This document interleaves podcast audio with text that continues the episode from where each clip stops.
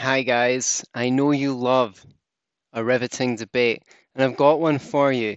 Here's me up against Adam Mossoff. He's a professor at George Mason University and an expert on intellectual property, unlike yours truly, just a amateur.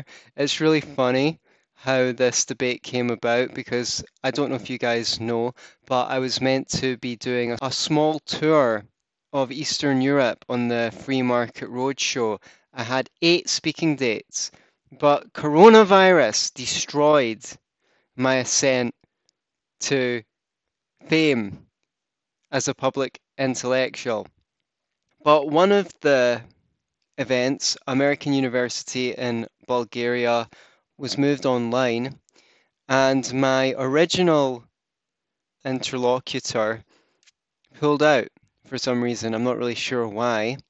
So they went to find someone to replace him, and they got Adam Mossoff, who's like a complete expert on this topic, and uh, which is really funny because, well, I'm not. I'm most. But I studied up for the debate. I got on the phone to Stephen Kinsella, and I had a chat with him for a half an hour. He was really, really helpful, and he sent me to what to read. When I told him who I was debating, he was like, you're debating Adam Mossoff? I think you really like the debate. I'm including it here as a bonus episode.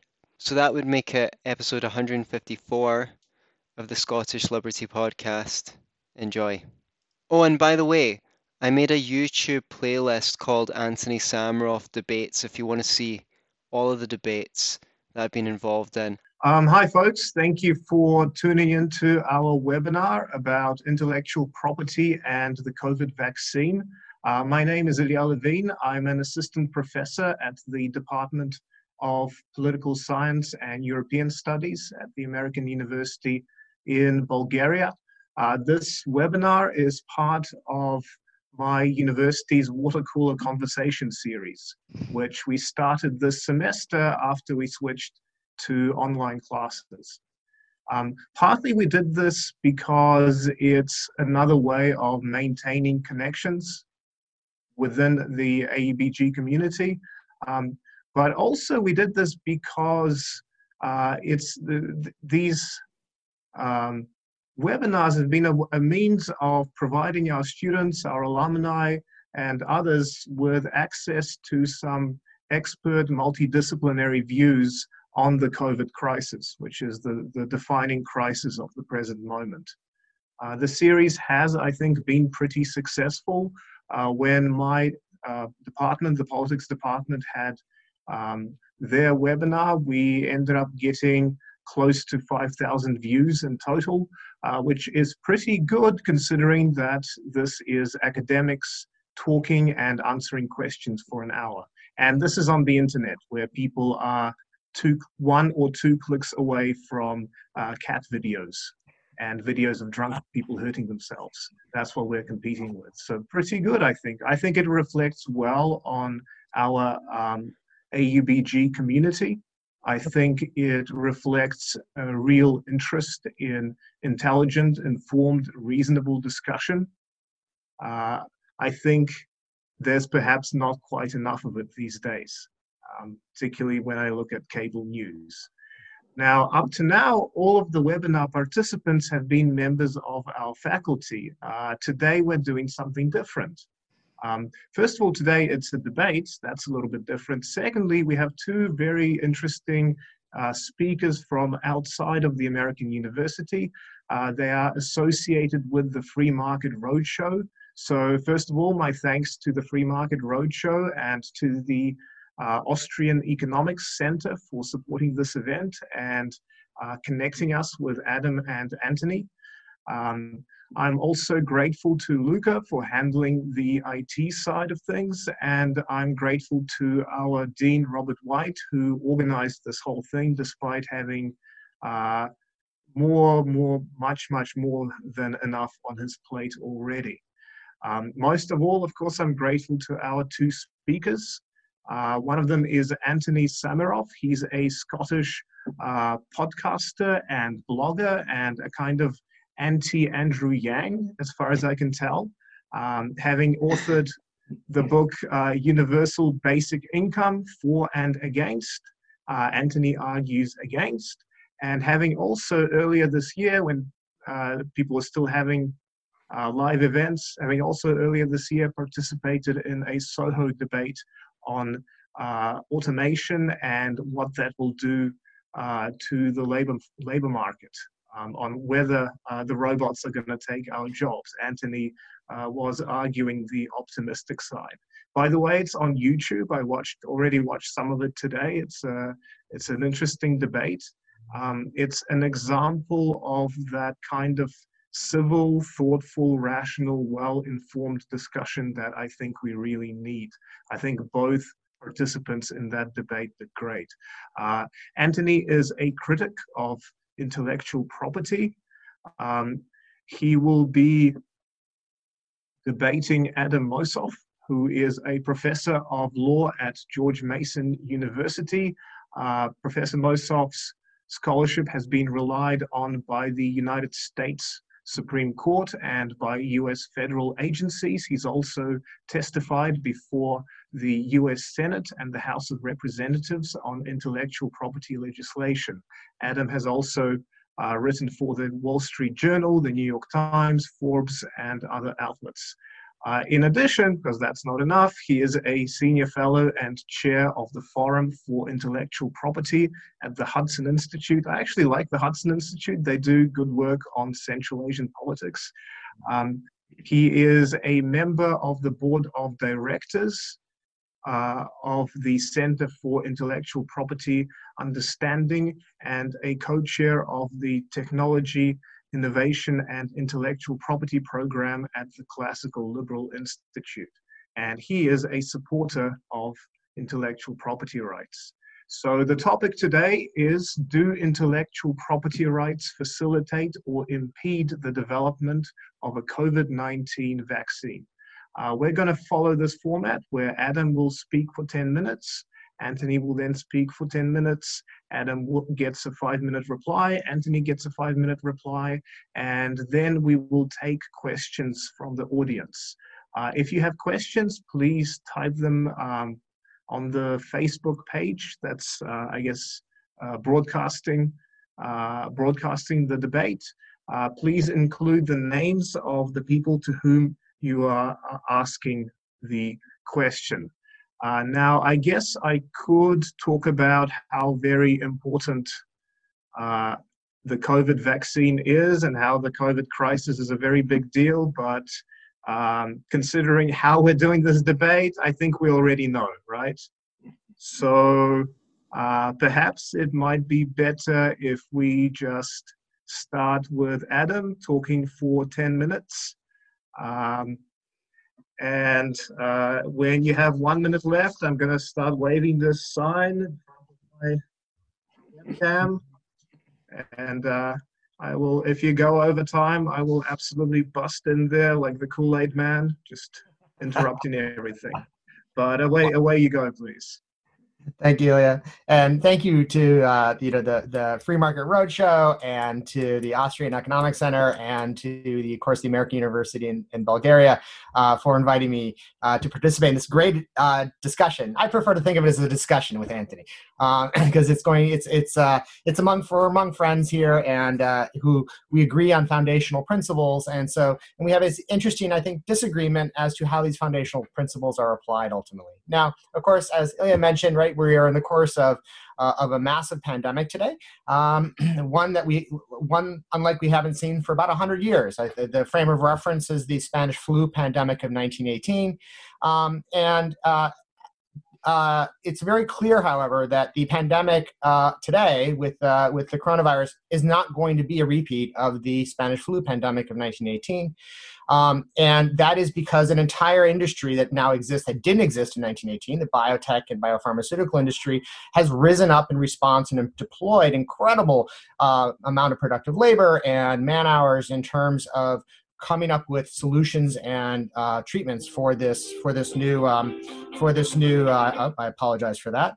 Um, for this new uh, virus that we are experiencing. Just to give you a sense of what we've seen deployed in uh, in the in the healthcare market in just the past 16 weeks, more than 400 unique drug programs have been launched, uh, testing 101 uh, experimental vaccines uh, with 138 programs specifically directed at the COVID uh, um, 19 virus. Um, private sector investments are responsible for more than 90% of vaccines and treatments and development uh, to address the COVID-19. And uh, of course, uh, more than 70% of this R&D is being undertaken, in fact, by small companies. Now, all of this massive investment, billions of dollars, tens of thousands of, of, of, of labor hours, uh, of scientists, researchers, uh, business persons, is all made possible by property rights. The property rights that facilitate commercial exchanges in the marketplace, um, what is called licensing and intellectual property context. Now, of course, when I'm specifically, these property rights are patents, which are property rights in new inventions and discoveries. And like all property rights, patents secure the fruits of productive labors, in, this instance, of innovators, of scientists, of researchers. Um, they incentivize productive labor to create new values in the first place, like all property rights do. And, and in fact, the biopharmaceutical industry is an incredible example of this. Over $149 billion was invested in, by the private uh, companies in R&D in new drugs, tests and ultimately vaccines in 2019 alone. Um, studies show that on average, for each successful drug that makes it to the healthcare market, there's more than $2.6 billion in research and development that has occurred over 10 to 15 years on average that backs up that that new drug. I mean, that is that's sunk costs that they have engaged in um, that they need to recoup in order to remain in business. Um, and in fact, one drug on the market represents on average up to 10,000 original molecules that began to be investigated in the basic research by researchers at uh, companies like Pfizer and Merck and others, as well as in universities. And uh, studies show only one in four drugs actually recoup this original R&D investment and make profit to continue to fund ongoing R&D. In fact, all of this makes clear. I want to make clear, right, that R and D is uh, in the biopharmaceutical industry is extremely risky. It's extremely time intensive. It's extremely labor intensive, and occurs over the long run. It's been analogized for many years to prospecting for oil, right? Very risky, uh, high upfront expenditures, and lots of failures. Lots of failures.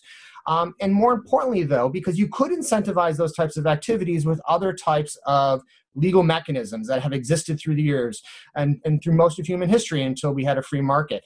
Um, you could incentivize them through prizes and through uh, through patronage and through tax subsidies and things of this sort. But those types of alternative mechanisms don't do what ultimately patents achieve, which is patents actually provide a, our property rights so that they facilitate and provide a platform for investment and ongoing innovative development in the marketplace between individuals who are acting on the basis of these property rights, entering into commercial exchanges, embracing the division of labor that facilitates and grows a flourishing innovation economy and ultimately is the basis for a free society right? Now in my opening remarks today um, I'm just going to quickly give kind of an overview of kind of the historical, legal, and kind of ethical context for intellectual property that I think will then provide a nice funnel for on you know the responses that Anthony and I will have and the and the questions that we'll get from the audience. Um, and I, I, think it's important just to kind of set this broader context because I found um, in discussions with my fellow advocates for the free market and advocates for classical liberalism and laissez-faire capitalism that sometimes there's a lot of confusions about what is intellectual property and particularly what are patents. Now, I just want to start a note at the outset that um, economic studies and historical studies continually show repeatedly um, that the same principle that we all recognize for property rights in other contexts, whether personal property or property in land or property in corporations and things of this sort, um, applies for patents. Um, this the, um, this material actually was wonderfully uh, um, uh, combined in a very short essay called "Patents and the Wealth of Nations" by a Stanford political scientist. His name is Steve Haber. I highly recommend it. You can find it on the internet at the SSRN.com website.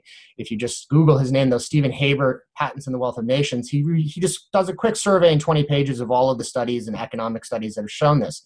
Now, this isn't surprising. Uh, the protection of property rights under the rule of law we have long recognized um, um, among us, right, that this is the foundation for flourishing free markets, for growing innovation economies, rising standards of living. Um, and these general correlations that have been recognized for property rights and land and in other types of assets, right, have been recognized in patents as well. You have the exact same correlations over history between countries and between uh, innovation economies, advanced innovation economies, and freer economies like the United States has been for many years um, uh, in, until recently, uh, and, uh, um, and, uh, and, and as comparison to other countries as well. Now, the historical point here is, is equally important, right? So, in principle, right, as an historical uh, recognition, point and as a just a, a, point of ethical theory right you can recognize that patents as property rights secure the fruits of productive labors of innovators right in the same way that a property right in land, what we call in the law real estate, secures the fruits of productive labors of a farmer in the 17th century, or a property right in a factory secured the fruits of productive labors of an industrialist in the 19th century. Now you can you can see how this works in the same way. A farmer engages in that same upfront expenditures of effort and productive labor and creating a new value. Farmers spend about a year, right? They they till the soil, they they fertilize the soil, they plant their seeds, they husband the crops, they reap the crops. This is a lot of activity over a span of a long time, um, and they reap their crops and then they have a property right in their crop. So then they can enter into market transactions with wholesalers and retailers to more efficiently distribute their crops in the marketplace, reap the benefits, and continue doing what they're doing. This is what Adam Smith recognized in 1776 in The Wealth of Nations that division of labor specialization is the key to flourishing free markets and flourishing innovation economies more generally. So, um, so and and this and the same principle continues and is recognized in the 19th century right the industrialist spends a long time sometimes up to a year or even more setting up their what we now call a value chain the whole uh, supply chain distribution chain retail uh, chain aspects of their manufacturing processes building their factories getting all the machines entering into all of these complex transactions this is why your iphone doesn't say built in uh, Northern California. It says, or Cupertino, California. It says design in Cupertino, California, because it's actually built in by Foxconn in China through transactions in the marketplace. And industrials are able to engage this because they have property rights, and they and the property rights secure to them the fruits of these productive labors, and therefore they are able to engage in market transactions and sell their products like their iPhones and other things in the marketplace. And you saw this in the 19th century in in in in, in just uh, you know numerous examples innovators creating new products and entering into the marketplace with them. So cyrus mccormick's invention of the first mechanical reaper um, eli whitney's invention of the first cotton gin which vastly expanded farm production um, and made it possible for people to work in the growing factories and no longer work on farms. Isaac Singer and the other and Elias Howe's inventions of the sewing machine, and Samuel Morse's invention of the electromagnetic telegraph. Um, you know, to, uh, Thomas, uh, Thomas Edison's inventions, of course, of the electrical light bulb and electrical distribution systems and motion pictures and things of this sort. So ultimately, the point here is that the, the same principle we recognize for real property it provides the same legal protection and as a result of that provides the same economic benefits right? And this is ultimately the point to, to, to, uh, to, to recognize is that property is simply a moral and a legal concept. It's an abstraction, right? Property refers to kind of the valuable assets created through human ingenuity and productive labor. And what property rights secure in society is a sphere of liberty in which one can control how one uses the valuable assets that one has created through one's productive labor, like trading with others and contracts, right? You, in fact, you can't have contracts without property rights. Um, this is like a principle I teach to my students in my first year property course every year. Um, and so through human history, this concept of of something to control and use and benefit from one's valuable labors, right, has been expanded as the range and scope of human value creation has expanded as well, right? So of course, you know, you know, tens of thousands of years ago, there were just personal goods first. Those were actually the very first property rights were in personal goods. Then it was expanded to include land as we started to farm and create cities. Then it was expanded to include commercial activities and more advanced complex commercial mechanisms and institutions like corporations and even more advanced uh, commercial arrangements like multinational corporations and assets and, and, and credit and all of the things that we now benefit from in our advanced commercial societies. This value creation is based on innovations and creative labors, right? Is the kind of innovations and creative labors that identified in the, the 19th century innovators, Cyrus McCormick's mechanized reaper and Thomas Edison's light bulb, right? And so you it's unsurprising that as you see societies protect property rights, right, you see explosions in free markets and economic growth and flourishing societies in the 19th century. And the full protection of new property rights and the creation of new values includes the protection of the property rights in the inventions and creative works that underlie the, uh, the use of even things like land, right? The, so the, the, as I mentioned, the mechanized reaper and the tractor and all of these things go into what it makes possible for us to efficiently uh, uh, convert what was once fallow, useless land into a value for human life. And this legal and market framework in the biotech industry is what's made it possible not just for the investments to create new tests, drugs, and vaccines for the coronavirus, but it's also possible that makes possible the creation of market mechanisms, the contracts, licenses, and other commercial arrangements that will ultimately put these new innovations into the hands of patients and other individuals throughout the world. So thank you, and I'm really looking forward to hearing what Anthony has to say and continuing our discussion. Uh, thank you, Adam. It's you don't hear and you don't see a lot of commentary that's sympathetic towards pharmaceutical companies. I feel like they're they, they tend to be painted as as as a villain. Yeah. Um, Anthony, let's hear from you. Thank you. It's a great honor to be invited, and thanks, uh, Adam, for putting your jukes up today um, to give me a little bit of an intellectual stretch, right? So, a long time ago in America, whenever someone tried to fly a plane, the Wright brothers took them to court and they won. Uh, and that put a stop to that. But in the meantime, the Wright brothers themselves had stopped developing aeroplanes. And why was that? Because they were spending all of their time in court instead. Only in 1917, when the First World War broke out, America realized that the Germans and the British had really good air forces. Even the Turks had a great air force. Uh, and the USA was lagging behind. So FDR, not a popular president amongst libertarians. Admittedly, he was then the uh, uh, Assistant Secretary of State for the Navy. He introduced a compulsory patent pool. And then between 1917 and 1975, there were effectively no patents on aviation in the United States. You could still file a patent, and they, they might even grant you the patent, but you couldn't actually stop any other air, um, aviation company from copying your your innovations. So suddenly the aviation industry in America flourished. So there was patents in aviation between 1903 and 1917, no aviation, and then no patents between 1917 and 1975, and America grew to have the best aviation industry in the world. Okay, so well, intellectual property help or hinder the development of a COVID 19 vaccine? It's kind of a hypothetical question, but there's some reasons to believe that it will stand as an impediment.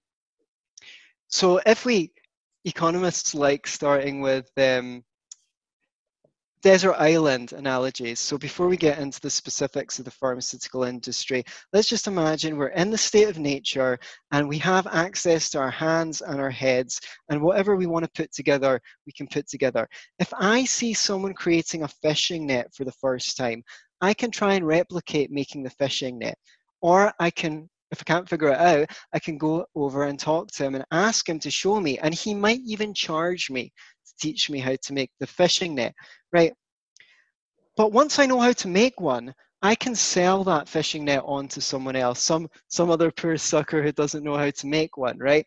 Does the guy who originally taught me how to make the fishing net have the right to say, whoa, whoa, whoa, whoa, whoa there? I got here first. No one else can make a fishing net, right?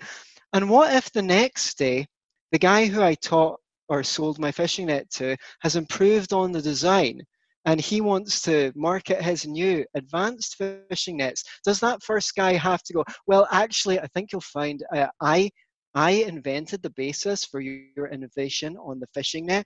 Um, so I'm going to have to stop you there by force.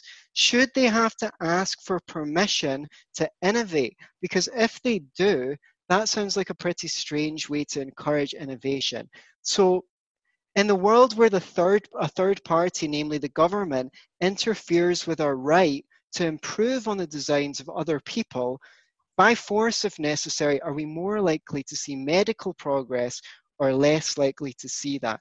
So when it, I would just like to state that the, the, the burden of proof is on uh, Professor Mossoff to argue for that the imposition of a third party um, is is um, is going to speed up progress because as we know usually when the government get involved it slows things down. Um, so um, and on on the point on property rights um, adam would like to define intellectual property as a completely as a completely the same kind of property rights as the other ones we recognize. But that but the, he misses the important distinction which is if you own the land i can own the land. If you own the factory i can own the factory. Um, a pen can be property but how to make a pen is just ideas. Um, it doesn't come under the same constraints because it's not non-excludable. So um, Professor Mossoff says that his, his main argument is the massive investment that is put into pharmaceuticals is only made possible by intellectual pro- property rights, and that is that is a claim which he will require to prove because if you look at the period that he's talking about, the state has massively grown. And most free market orientated people think we would have much more wealth and much more growth if the state hadn't grown in the last hundred years.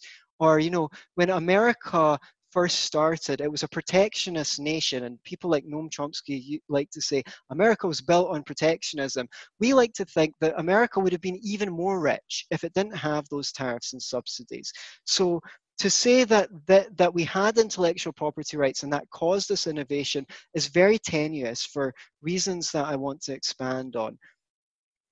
Um, for one thing, a lot of companies just won't enter the race because they're too scared that at the last minute they'll, they'll throw tens of millions, hundreds of millions of dollars at something and they'll be beaten just by a few weeks by a competitor. Second, you know, imagine that I'm slaving away somewhere in Bangalore, India, and my team come across a new vaccine and we're just about to administer it in India, and then we find out that a Russian uh, group filed the patent a week uh, before, and we're not allowed to administer our own treatment, right? So, so that is patently absurd. One of us had to get that joke in, so I'm sure Adam's heard it a million times, right? For another thing, intellectual property rights may already be stopping them from accessing and building upon research that's already been done for others. It can be impossible to access, or it can be, or the royalties can be prohibitive.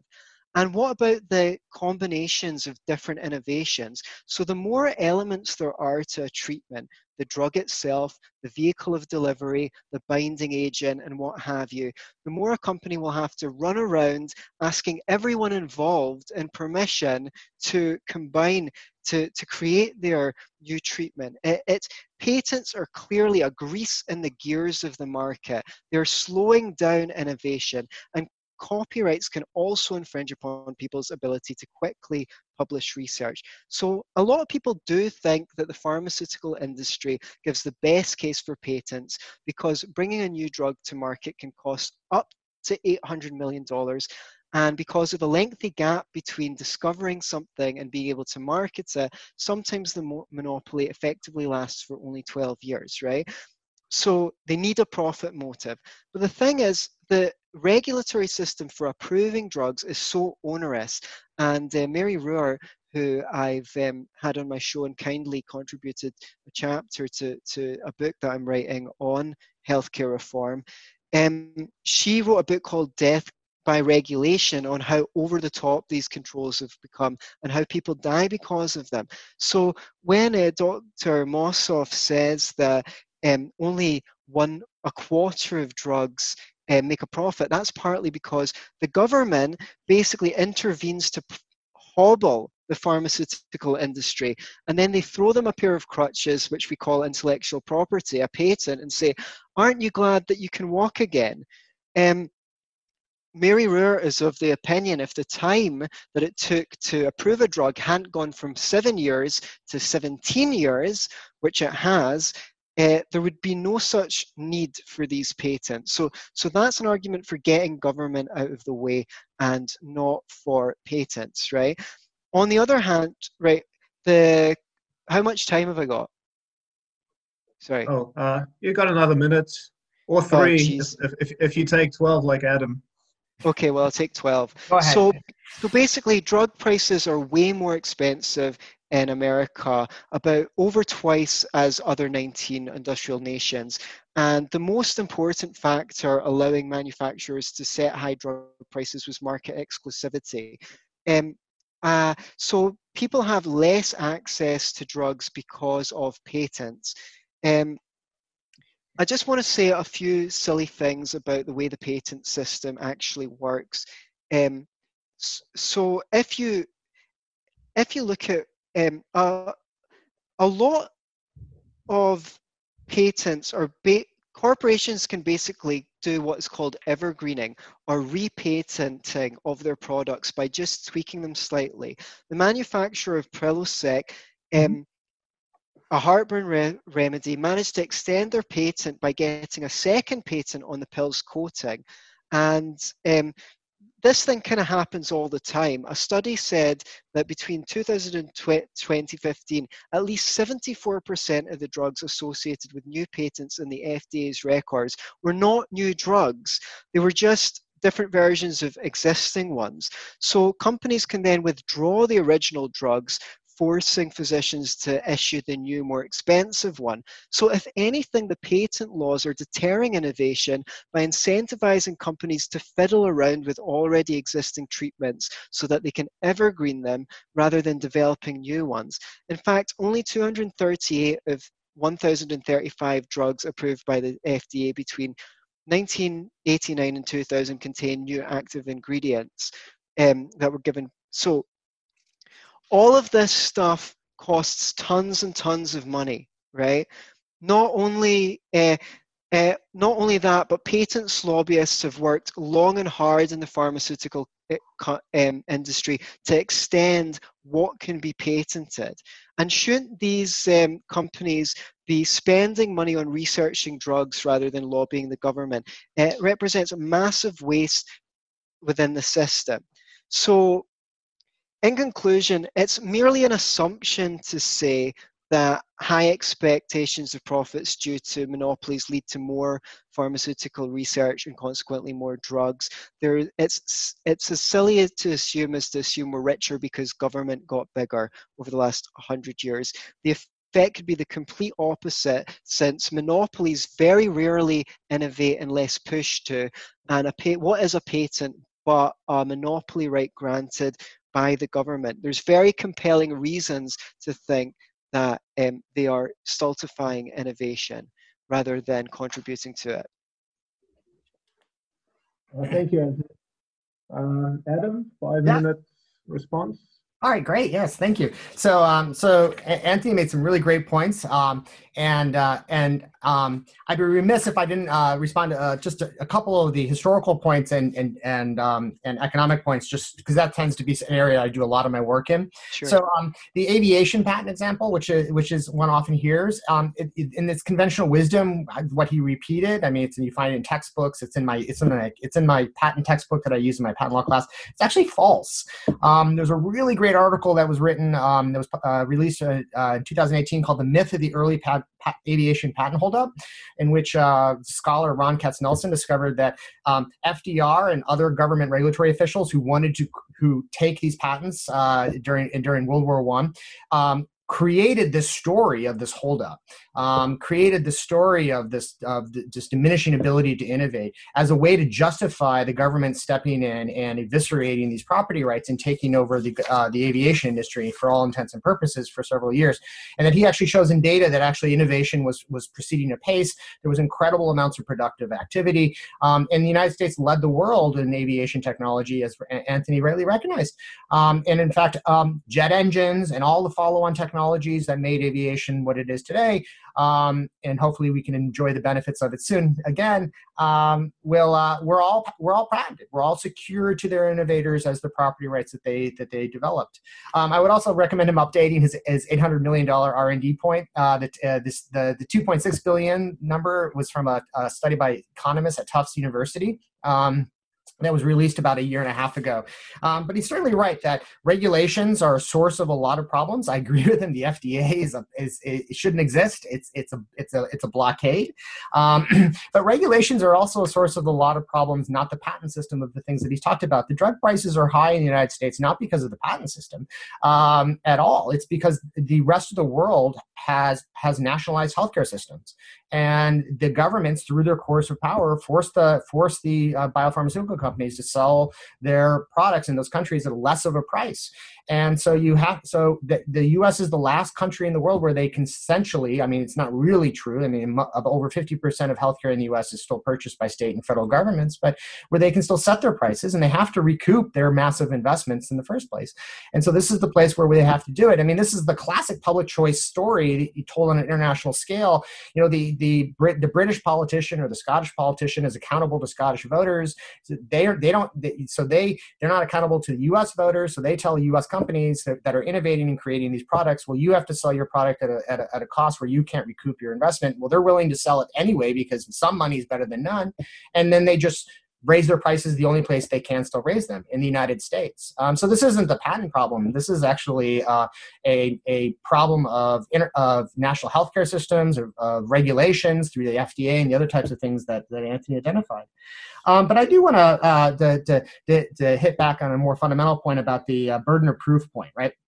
because um, I and I because I wanted to get this out there and I want to repeat it again that the same exact statistical correlations that we identify with all property rights, including land, because there's one cannot find a statistical study that proves as a matter of causation, economically or statistically or otherwise, that property rights and land lead to economic development. It's just it's a we recognize it as a principle of histor- uh, through our knowledge of history and our knowledge of political principles and of economic principles more generally, and they, this correlation we see again occurring and occurring and occurring in countries that have property rights have economic growth, have freedom.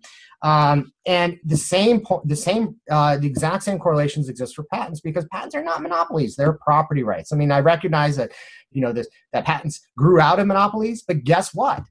Property rights in land were originally monopoly grants by the state. Um, all all legal rights originally grew out of monopoly grants by the state. Um, and I really want to hit on this that property is this, this concept that encompasses the creation of all valuable labors. You have different types of protections for different types of property, whether it's air, land, whether it's in pro- money, whether it's in credit, whether it's in um, uh, telecommunication waves. And this, and so of course you have different types of protections because you have different types of values in those assets and how they're used. Um, lastly, there is actually direct evidence of immediate uh, uh, uh, uh, causal connections between recognizing property rights and innovation and and economic growth and growth of industries. And the biotech industry is one of those examples.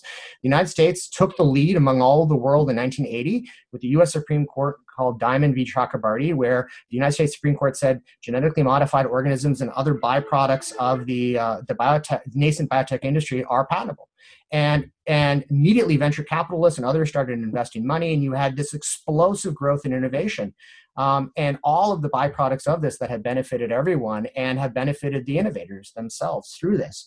This is the same correlations you expected we saw in the United States, where the United States government said we'll protect people and their property rights, and you had explosive growth in the 19th century. The, the, the real hockey stick graph that everyone really should care about, uh, which is the incredible impact that freedom and property rights have had on human life generally. Um, and patents were very much part of that story as property rights. Thank you. Uh, thank you, Adam. You, you clearly know your audience, taking a swing at FDR at the beginning. um, I'm, I'm, looking forward to seeing how Anthony responds. Anthony? I wasn't expecting to hear FDR and Chomsky being invoked. yeah. And, well, I, I, sorry, sorry to compare. That's okay. right. Okay. So I, I guess I have to come back to my fundamental points. Um, before I do that, the chief scientific officer at Bristol Myers Squibb, Peter Ringrose, told the New York Times there were 50 proteins possibly involved in cancer and that the company was not working on them because the patent holders either would not allow or were demanding unreasonable royalties. How widespread is this sort of thing, right? Um, fundamentally, I didn't really hear an answer to my sort of net analogy, which was like a lot of companies aren't going to enter the race because they're too scared that they'll throw hundreds of millions of dollars at something only be, to be beaten by someone else. And what, how, how can someone say that they don't have the right to administer? I know we're going slightly off the COVID point, when, but I think I think it's okay because we, we, what we're discussing here is the general principle. Mm-hmm. Um, uh, the, Intellectual property rights, as per my example on, cancer, may already be stopping people from accessing information or parts of innovations that uh, will help them to develop a vaccine and that will be stopping people from combining elements of different treatments. What's more, the um, even if we were to somehow prove that patents do speed up innovation. Now, I've got real reasons to think that isn't true. There's a lot of literature on on the chemical industry before patents and how um, in Europe uh, chemical companies were fleeing from one country to another country to get get away from patent laws and how it killed certain companies, it killed certain industries. I can't go through an exhaustive account because I don't have to, um, time to do that. But um, even if we could somehow demonstrate that patents were um, speeding up innovation, you also have to account for the massive cost of this system from lawyers, court systems, bureau, government bureaucrats, uh, litigious claims, and all the lobbying money. If, it, if this is producing um, 700 million of innovation for every 1 billion of costs, it's not actually contributing to, to well-being. All of this money, to tie in with the theme of today's podcast, that um, they're spending running around, it could be spent on developing new treatments like a COVID vaccine, uh, as I said, all these these massive costs of putting through a drug that's already been patented because it's got a new covering or because it's at a slightly second dosage so that they can re-evergreen their patents um, they they that's money that's not going to develop a covid vaccine since they're just tinkering around with things that they already had as i um, as I mentioned, a very large percentage of treatments, right? Now, it might be, even, even if we take out the fact that the over the the excessive costs of development are caused by government and compliance with regulations. Um, if we could take away these costs without a patent, even if the pharmaceutical company was gaining less profit per drug, they may be gaining more profit overall because they are able to bring more treatments to market. They're able to compare their results to those of other people and maybe take someone else's drugs and re-engineer it to have less side effects so that it's less damaging for the human being that takes uh, well no no no you're not allowed to do that. You're not allowed to do that. So i think it's highly dubious. Um, i can only come back to the point that to say that um, correlation doesn't prove causation. We've seen a lot of progress in the last hundred years and a lot of things we wish we didn't have, like world wars and um, um, the growth, the excessive growth, growth of government, and in my case, intellectual property, which I'd, I'd, I'd, I'd rather we had grown without. Uh, thank you, Anthony. Uh, folks you. watching, feel free to uh, submit your questions. Please uh, specify for whom the question, uh, to whom the question is directed. Um, in the meantime, I thought maybe uh, I could ask Adam to respond to some of Anthony's points because I, I think Anthony was saying that you haven't haven't entirely engaged with his point about um, evergreening uh, for one thing, and you, you haven't quite engaged with this point about how um, may be getting in the way of um, improving um, existing treatments? Yeah, so um, the important point I think is to remember the foundational and, and, and, and the point of principles. Um, because for every every statement or anecdote or story that he can create about that patents are causing problems, right? One could find the exact same statements and stories about how property rights and land cause problems, right? You know, Marx famously said, you know, hungry man is not free. The farmer prevents the peer person from getting food. The factory owner is, is, is oppressing the workers because the workers have no choice but to work and therefore they can't get money and we don't accept those stories as just on their face value we don't we don't think from anecdote and hypothetical and counterfactual as in oh well all we need to do is you know have uh, get rid of property and the state will wither away and uh, and and there will be a wonderfulness for everyone in our socialist paradise um, you know we actually recognize that there's actual correlations, historical and economic and otherwise. And as I and as I said, if we applied the if if if, if libertarians were skeptical of IP, applied the exact same standards of proof to real property that they apply for IP, they couldn't advocate for IP because you have the exact same stories of blockades. That, you know, you have the robber barons. You have to explain how robber barons weren't robber barons. No, we don't we you know yes were there potentially some industrialists who behaved improperly with their with their property rights who beat up workers who took advantage of people yes but is that fundamentally challenge the underlying principle and insight of what property rights do for society generally and what property in that property rights are facilitators of innovation facilitators of commercial exchanges. And, and this is the united states' actually contribution. The united states was the very first country historically that took the position that patents were property rights, that they weren't monopolies. Um, this was part of the of the U.S. exceptionalism. Um, you know, in, in fact, they were very explicit about this that when in, uh, that they were breaking from England in part on this on, on this point, and that therefore people could transact with it in the marketplace. And in the same way that we recognize that property rights, yes, a property owner can exclude someone, can stop someone, can hold up someone. Um, I can use my property right in my house and say no to a commercial development that an economist will show, and economists have shown, and this is what justifies the use of eminent domain in the United States sometimes, that will lead to more economic development. And I can still say, no, it's my property and I want to live here, and that's my right, right? Um, you you know you can show have those stories with real property as you do sometimes with with patents and other types of IP interests, but that doesn't undermine or challenge the underlying um, the underlying principle that property rights drive and facilitate they are expansions of opportunities. They don't shut people down. When you look right, at but that that's the that's to beg the question, Adam, because that's the point you're asked to demonstrate. I, uh, well, sorry, sorry to interrupt. Yeah, no, I no, I get it, and and I I think I have. I mean, in in identifying the fact that patents as part of a rule of system of rule of law with stable political legal institutions, not as privilege grants, not as monopoly grants, as the United States took the approach to, you know, when you look at the explosive growth of the U.S. innovation economy and, and the facilitation of new, even innovative commercial uh, developments, the whole franchise business model was innovated by people like Samuel Morse and others who were licensing their intellectual property to others in order to take advantage of specialization and divisional labor. And, okay.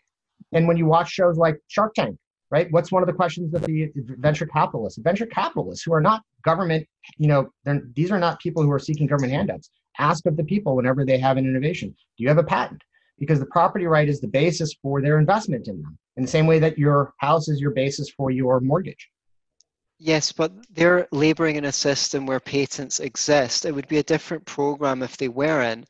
So, um, the the point you, that you make is that you keep on coming back to property rights and you throw um, intellectual property rights in with the, the right to own land or a factory. And um, the thing is, intellectual property is incompatible with property rights because if I've got a printer here, I can't use my own damn printer to print what I want because a mm-hmm. government mm-hmm. official is going to come in the window and say that I'm violating a law. Um, so the, the um, actually, and how does anyone even know in the lab in Russia if they're if they're um, infringing on someone's supposed property or right or not when they're trying to develop a similar treatment to what the people in the factory in India are. If they develop the treatments independently, where does this right come from to say that you cannot do that? I, I just can't under. I first of all, I I so this is, so by, by um, admit that point. This is one of the misunderstandings. You, a person in Russia can't violate an intellectual property right in India. The, the, the intellectual property, just like all property rights, are national.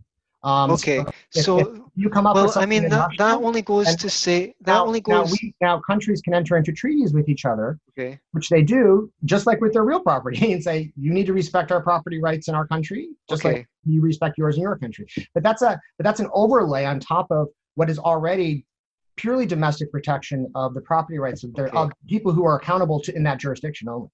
Okay, so I apologize for my mistake in that area. This is not my area of specialization. Mm-hmm. Just move the example from um, to one one lab in the west coast of America and one lab on the east coast. Um, it still seems like a gross injustice.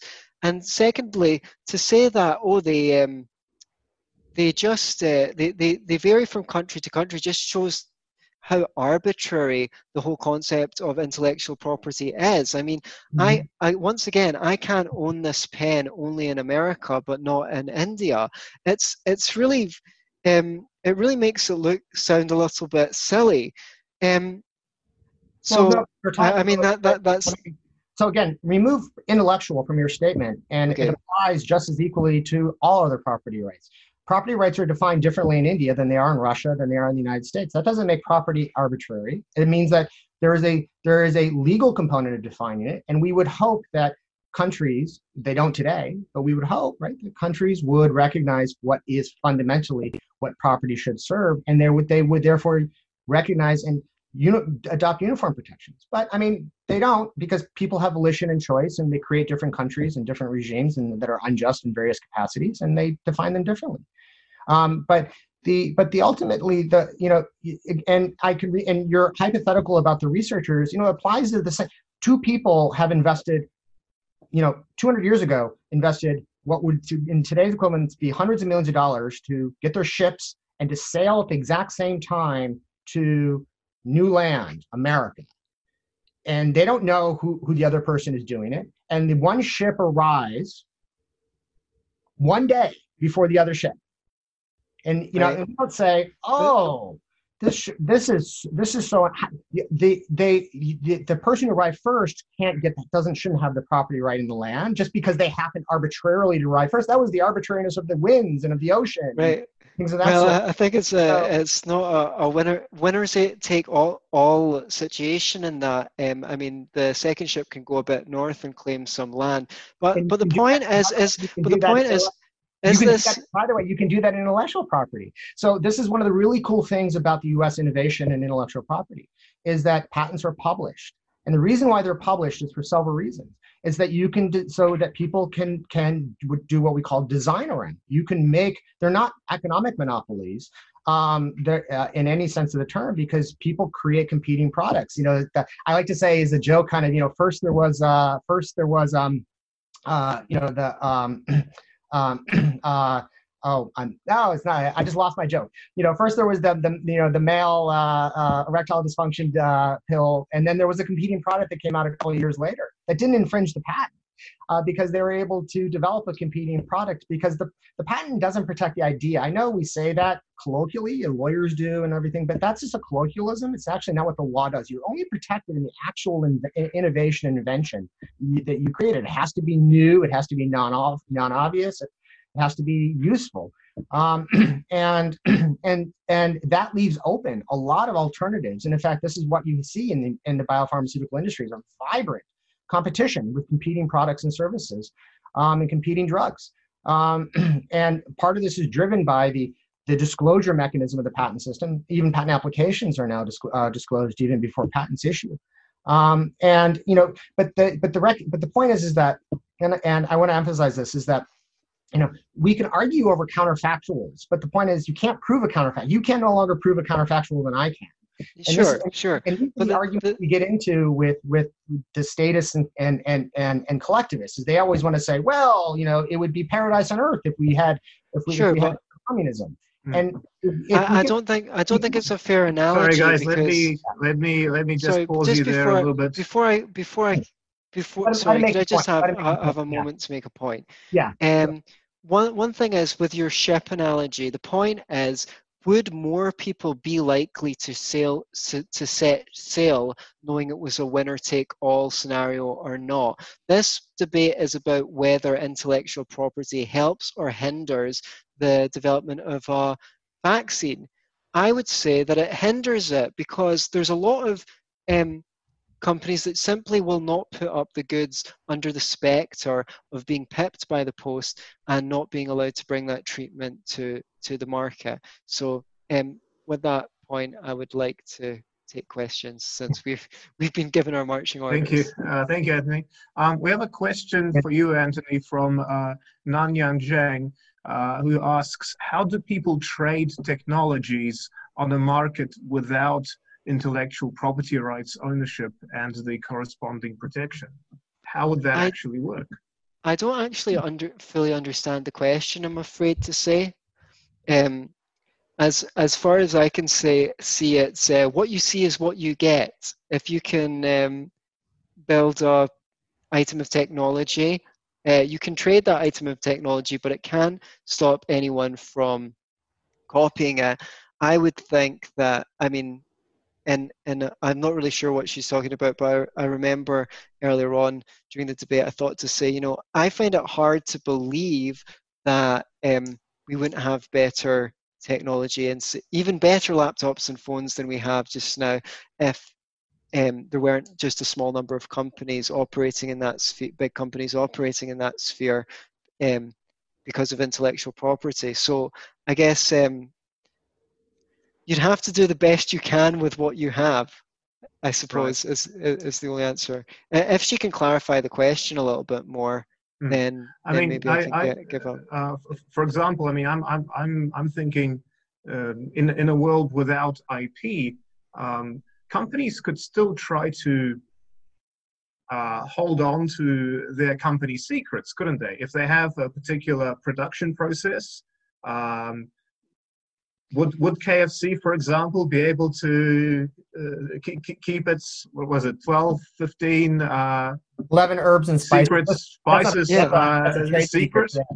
Yeah. yeah. Yeah, I mean, um, uh, would, mean, well, would look, I mean, companies? this is what this is what happened before before intellectual property existed right how did companies and organizations keep their information protected that, that was valuable that was commercial well that was the guild system um, you know which uh, uh, which was you know not a system that facilitated economic growth or or facilitated actual commercial exchanges. I mean the guild system was the only way that they could protect their interests and rights. I mean this is um, one of the ways in which ip systems actually promote and facilitate economic uh, economic growth is through the actual publication and, and disclosure of this information that didn't exist under the guild system. In fact, guilds guilds killed people if they if they if they uh, if they disclosed information to other people historically. So um so you know uh in this I. I, you know, I think one of the, I think what the questioner was asking was is that you know uh, the point I, I referenced in my opening remarks that um, when I teach property, you know, property is not just you get to own it something. It's it's it's a set of rights of exclusive control and you can have overlapping rights and we create people who have future interests and i can give a partial interest in something. If you if you if you rent a home if you rent your current home or apartment you have a partial right that's been conferred upon you by by the by the property owner. Now you have overlapping property rights in that in that piece of uh, asset that is now owned. And um, and this is what property facilitates. And and but those are all what we think of as, commer- as contracts. In fact, most people before they go to law school in the United States, they think leases are contracts, and they're not. They're actually property interests in Anglo-American law. Um, they're estates in land, and um, uh, and um, and so uh, excuse me. Uh, and you and this is so. I think what she's asking is, well, if you don't have this kind of ability of defining exclusively how you can control something how what is then the basis for people to enter into free market exchanges? Because if you can't say no at the end of the day if i if i can't get an injunction against someone trespassing on my house then that person is not going to ask permission to come onto my property. They'll just come in they'll be a squatter. Right. Well um, i i uh, resist the analogies to physical property for the same reason that i come to again and again.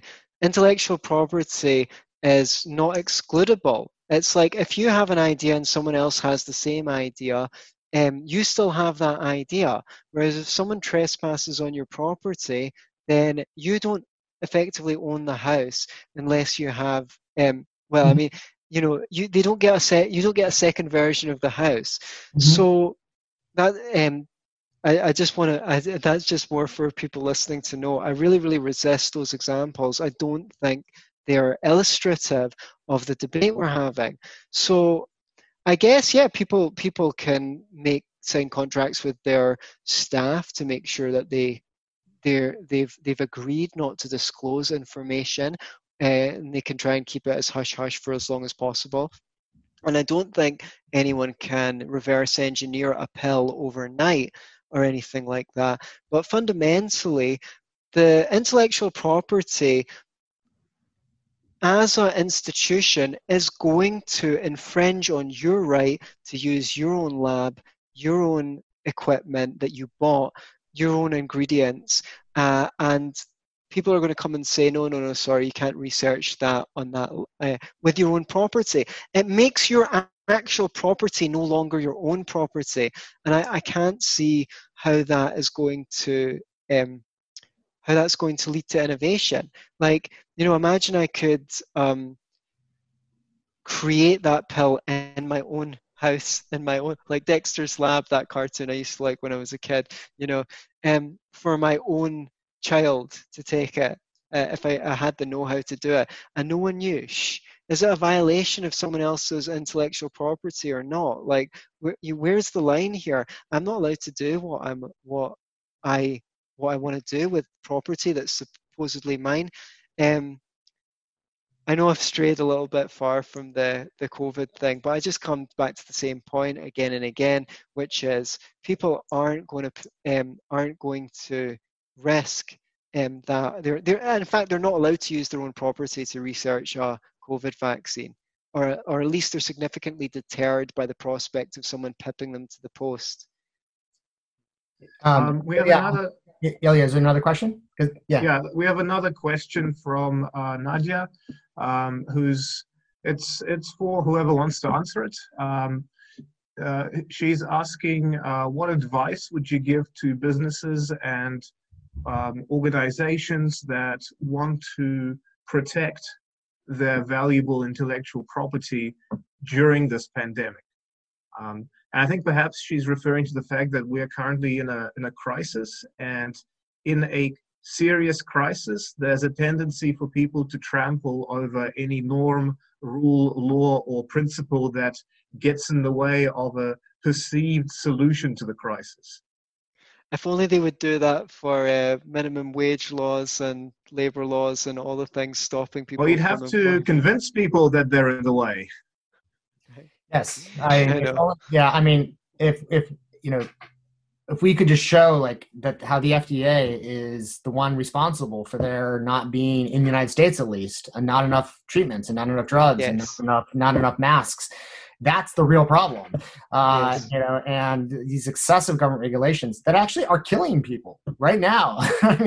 uh, you know, we usually argue, well, you know, these this has an impact socially, and in the long run, this harms people. But like there are actually this is leading to a body count now um, and unfortunately you're right i mean and as anthony recognized too right you know crises uh, uh, are often the basis and justification for uh, for expanding government power over people's lives. There's a very infamous statement by uh, the chief of staff for former president uh, uh, obama in the united states. He said in 2011 never let a crisis go to waste um, and, uh, and he and he literally meant what he what that sounds like. He said, you know, you we should use a crisis to expand our power.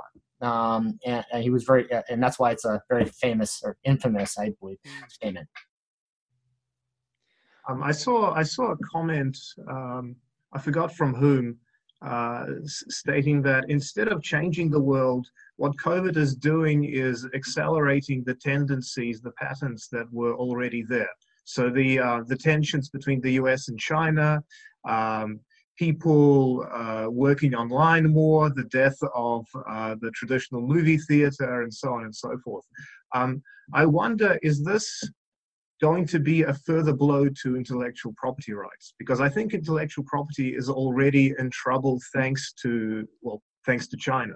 Um, Go ahead, Anthony. no, I was just saying thanks to me. very, very unlikely, not with uh, uh, intellectual heavyweights like yourself, Adam, to defend it. Oh, you're all too kind. Yeah. No, I mean, I mean, it could potentially be a blow um, because, it, insofar as uh, countries, especially the United States, for instance, you know, the, there's been a lot of government officials who've said we are, you know, going to take, we're going to, if you invest billions of dollars and, and thousands of man uh, man hours of labor to come up with a new cure, we're just going to take it from you because we're in a crisis. I mean, they've been very blunt about this and very open about this. Well, you know, if you say to a farmer, right? You know, hey, go ahead, produce your crops. But if there's a, but if there's a, uh, if there's a, uh, uh, a famine, we're just going to take your crops from you. Um, or if we think that there are some people who are happen to be hungry, who are starving in the city at the moment, and so we have a crisis, and we're going to take your crops from you without your permission. I mean, is that farmer going to farm? um, you know, is that farmer going to say, "All right, great, I'm going to keep farming. Um, I'm going to keep doing what I'm doing"? No, I mean, I mean, the moment you say to people, I will use any any what I define as a crisis. Um, we are in a crisis now, but I mean, we are not in something like where the world is collapsing. I mean, uh, I mean, COVID nineteen is a serious illness, but it's not the plague. You know, which you know killed what thirty percent of the entire European population, and um, you know, it's not you know, uh, you know, it's not. Um, SARS, uh, which you know the the severe uh, you know uh, advanced respiratory syndrome, which which had a I think a 12 percent uh, death rate, um, you know, as opposed to a 0.5 percent death rate, which is what is appearing we have with um, with uh, uh, COVID 19. Um, so if you know what they say, we're however we define a crisis, um, we're you know all bets are off. rights of liberty in the United States, where we've locked down, you know, rights of property we're going to shut your businesses down rights of intellectual property. You know the, the lesson the, the moral hazard from that is clear. Um, you know and the lesson from that is well then why should i produce if if what i ultimately create for myself and live my life for is only at the behest of my superiors in the government uh, anthony well I'd agree that under the current um, system when this is done kind of um, spontaneously um, that might have a negative effect. But what we're talking about is the fundamental point of what the culture should be like. And people will have different expectations when they know that they can't be expected to be awarded a monopoly on an in- innovation and they can't stop other people from copying their ideas and improving upon their ideas. Um, so with with that point, yeah, there, there's huge amounts of money involved in bringing a drug to market. As we've discussed, a lot of that is because of the regulatory structure. If the regulatory structure was not such, mm-hmm. Then there would be more companies operating in the field because more companies would be able to, and that would be a better world because we'd be more likely to get um, a treatment for this faster. Thank you. Um, there's another question from Irida. Uh, she's wondering, um, I, I, think it's it'll be more of a question for Adam because this this might be a question about where you would set the limit to to what can be patented, to to what can count as, as IP. So she's wondering what she think, what she would think about a person uh, seeking trademark protection over uh, for example, COVID or coronavirus. I think that the, the, the, very words. Yeah, yeah. We have to. Pay, would we have to pay ten cents every time we said it? Right. Um, no, it's a great question. Where do you draw the line? Yeah, line drawing yeah, is a good important. question. It's very, it's very, important in in all property rights. Um, in fact, ninety nine percent of what I teach every year in my in my property course in my law school is is about where you draw the lines because the property rights are just the, the rights in the use of something and and so we often think of in fences and things like that as draw, as defining the boundaries of the property right but that's only in one one area and one small aspect of how we define property rights. Um, and um, and so and this is a big area in ip right? Um, because you should only get protection for the thing that you've created and and uh, what makes it not a monopoly um, what has shifted it out of the monopoly were the evolution of the creativity and innovation requirements or invention invention requirements. And it had to be it has to be something new uh, in the patent context. And then they added useful and even has to be non-obvious. So something could be completely new, but if it's totally obvious, the example I use when I teach patent law is if someone invents the bicycle, which they did and they got a patent on it, and then someone invents the tricycle, well, that's obvious. That's not that's not deserving of a patent. But um, in trademark, um, you have similar types of restrictions. You can't trademark generic terms. Um, you can't trade, uh, and you can't even trademark descriptive terms um, unless they acquire additional um, uh, value and meaning through your productive labors as a com- company in selling trades and services in the marketplace. Um, so a term like COVID-19 or, or, or, other scientific terms would be deemed to be either generic or purely descriptive and not trademarkable, unless you define a very, very limited, narrow commercial context in which you were you know potentially using it but um, and you would have to do it in that context so you have to create what's called goodwill um, uh, that's a legal concept for the valuable business reputation that companies create in selling products and services in the marketplace is represented by their products and services with their consumers. It's a legal concept, it's an abstraction. It developed in the 19th century, not around actually, not around uh, IP, but because it's a broader concept. It applies in corporate law, it applies in bankruptcy, it applies all sorts of areas.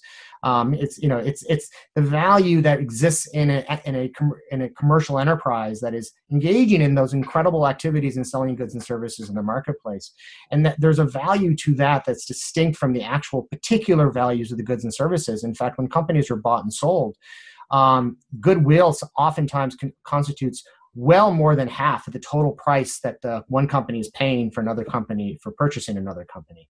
Um, and uh, and that's really the that uh, a broader point too is that IP doesn't block in any in more way than property rights in land or property rights in water or property rights and other things block people, which they do. I can say no to a trespasser.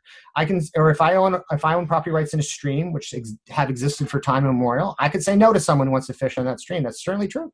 Um, but what they actually facilitate, and you know, this is Adam Smith's incredible insight and Schumpeter's insights and others, is that and the Austrian economists as well, is they actually facilitate, they're a platform for engaging, they're a foundation for cooperative exchanges in the marketplace. And studies consistently show, just in the United States alone, that, you know, four, five, six trillion dollars a year uh, is generated in commercial exchanges between and amongst companies, including in the biopharmaceutical industry. It's, it's actually not true that biopharmaceutical companies want to just keep their pills and treatments to themselves. They engage in extensive amount of commercial interactions with other people. And I know this not because I'm an academic or a specialist. I know this because I wanted to learn more about this. I wanted to understand this industry. I didn't just want to kind of pontificate about it, you know, and, you know, from, you know, up in the clouds as, as a professor, I actually wanted to uh, learn about it. So I actually started talking to people who work in the industry. It's like, well, what do you do?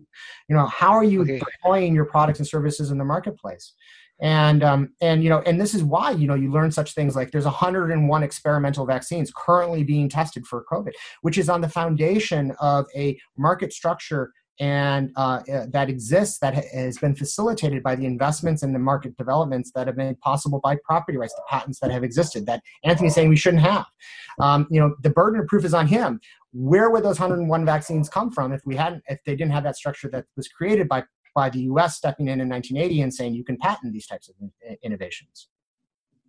Okay, well, thank you guys. We've uh, Anthony, do you want like a, a, a two minute response? Yeah, oh, I just, final, I just, final response. I shouldn't be allowed just, to end on that.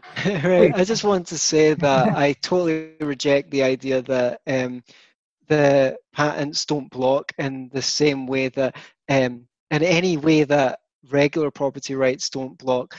It's true that um, you can block someone from swimming in your stream, but what if you develop a new way of boating on your stream?